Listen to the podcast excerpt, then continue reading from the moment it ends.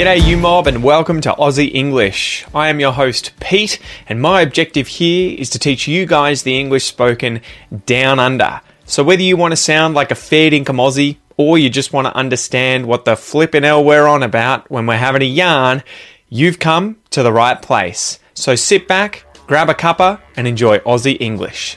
Let's go.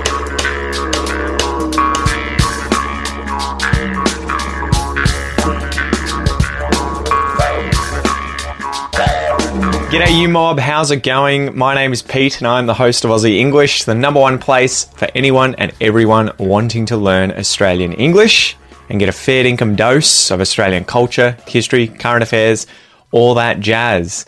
Guys, today is a special episode, so I'm trying something a little bit new. I'm trying to add to the expression episodes that I normally do on the podcast by giving you content now. So, like this episode, where I'm going to recap the five most recent episodes. So we can go over the the meanings of the five most recent expressions and you can kind of have a quick revision. You know, I'll try and keep this video and podcast episode to about five to 10 minutes. Um, don't forget that if you want the full transcripts to all podcast episodes, you can sign up to the premium podcast. You will get the premium podcast player, which will allow you to read the transcript whilst you listen. You can pause, you can take notes, you can fast forward, you can rewind. It's a really good tool when you're studying English as well as using the podcast material. You can also obviously get access to all of the stuff in the premium podcast membership if you're an academy member. So if you join the academy, there are hundreds of expression courses in there, courses that are built around the expression episodes that have other videos breaking down important vocab, important expressions, and the pronunciation exercises in those expression episodes, and then also including other content like sometimes dialogue videos that are related to the content in that episode.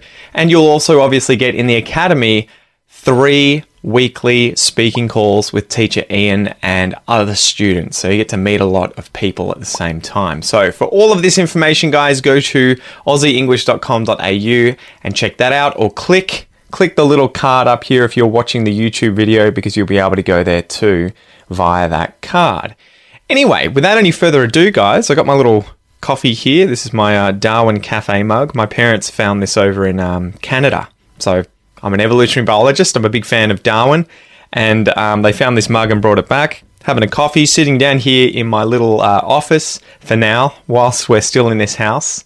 As you guys will probably know by the time you hear this, if Kel's episode with me is out, we have to move house. So that's going to be happening soon. Anyway, getting sidetracked. Let's just get in and recap the five most recent expressions, okay? So, number one, as clear as mud. If something is as clear as mud, it is actually not very clear at all and not very easy to understand.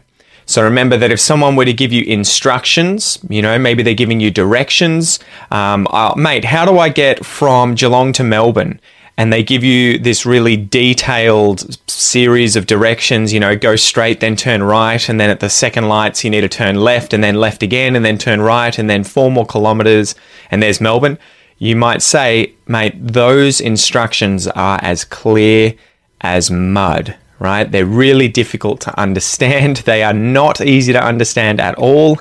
They are as clear as mud. The point here being that mud, right, the liquid made from water and soil, stuff that, you know, kids might play in, my son plays in the mud after it's rained, is not transparent. It's not clear. It is actually murky, right? It's a it's um opaque. It's very dark. It's very hard to see through. So clear as mud. It's kind of an oxymoron. Mud is not clear. All right, number two, to fly off the handle at someone, or you could just say to fly off the handle. I wonder if you guys remember this expression, to fly off the handle. If you fly off the handle, if you fly off the handle at someone, it is that you become incredibly angry at someone, usually out of nowhere, right? Suddenly, unexpectedly, you just suddenly get angry. So maybe someone, you know, makes me a coffee in a coffee store and it's just not hot enough. I prefer my cappuccinos to be really hot and I go in there and I pay for the coffee, I'm waiting, they give it to me and it's just not quite right, you know, it's not hot enough. A normal reaction might be, hey mate, I prefer my cappuccino to be a little bit hotter. Could you remake it or could you heat it up a little bit? But if instead you were to fly off the handle, you might, you know, go into a rage. You know, what the hell were you doing? This is horrible. This is the worst coffee ever. Ah! You know, that would be flying off the handle. And if you do it at the barista, the person who made the coffee, you're flying off the handle at that person, right? To fly off the handle, to become very angry unexpectedly and suddenly. Number three, hands down, right? Hands down. If something is, and then you can kind of use any adjective you want and then say hands down. So something is hands down the best, or the best hands down, or it could be this thing is hands down the worst ever, you know, it's it's hands down the most atrocious thing ever. It's used as an intensifier to mean easily, clearly, decisively, um, you know, evidently, obviously, and then the best, the worst, the biggest, the smallest, whatever the adjective is that you're using to describe that thing. So, what's an example? Again, I could use maybe what have I got here? Okay, all right, I've got some batteries here. So, I bought some rechargeable, uh, what have we got here? Eveready batteries the other day because um, we don't like throwing batteries in the trash. So I've got all these rechargeable batteries. If I find out that Eveready, these rechargeable batteries here, last something like 10 times longer than Duracell or whatever other brands of batteries I've been using, I might say, man, Eveready are hands down the best battery brand I've ever tried. Hands down. And if Duracell's the worst that I've ever tried, I could say, man, Duracell is hands down the worst that I've ever tried. Uh, another example might be if we get into whiskey. You know, I've got some Sullivan's Cove here. Sullivan's Cove is a very famous Australian whiskey. It's won a bunch of awards. I tried this whiskey recently and it was hands down one of the most average whiskies that I've had out of Australia. It wasn't as good as I was expecting when previously I had another Sullivan's Cove and it was hands down the best whiskey that I had ever had, right? Hands down. Number four, to turn a blind eye to something or towards something. To turn a blind eye, to turn a blind eye to something. I wonder if you remember what this one means. So imagine someone is misbehaving at work maybe they're stealing from work, right? So they're working in hospitality at a restaurant and the, the person behind the till, the, the cash register, is taking money out and putting it in their pocket when they go home. They're stealing.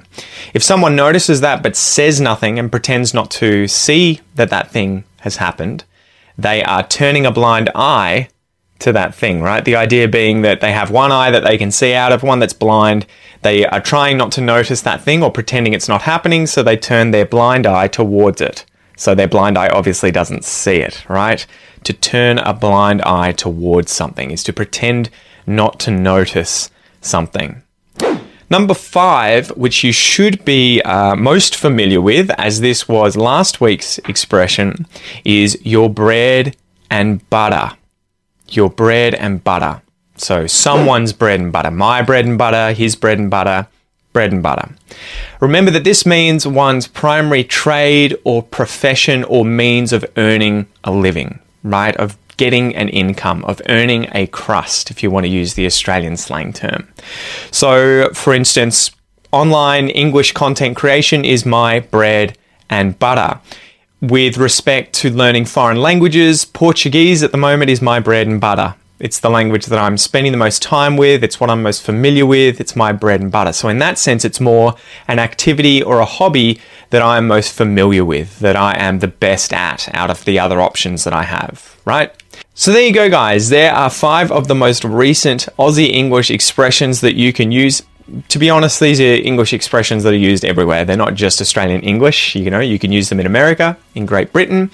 Hopefully, you've gone out and checked all of these episodes on the podcast. So you'll be able to click up here if you're watching the video to go to these podcast episodes and have a listen. If you've been listening to these podcast episodes, and including this one, and you haven't checked out the YouTube videos or YouTube channel yet, go to Aussie English on YouTube. Just do a search for it, you'll find it.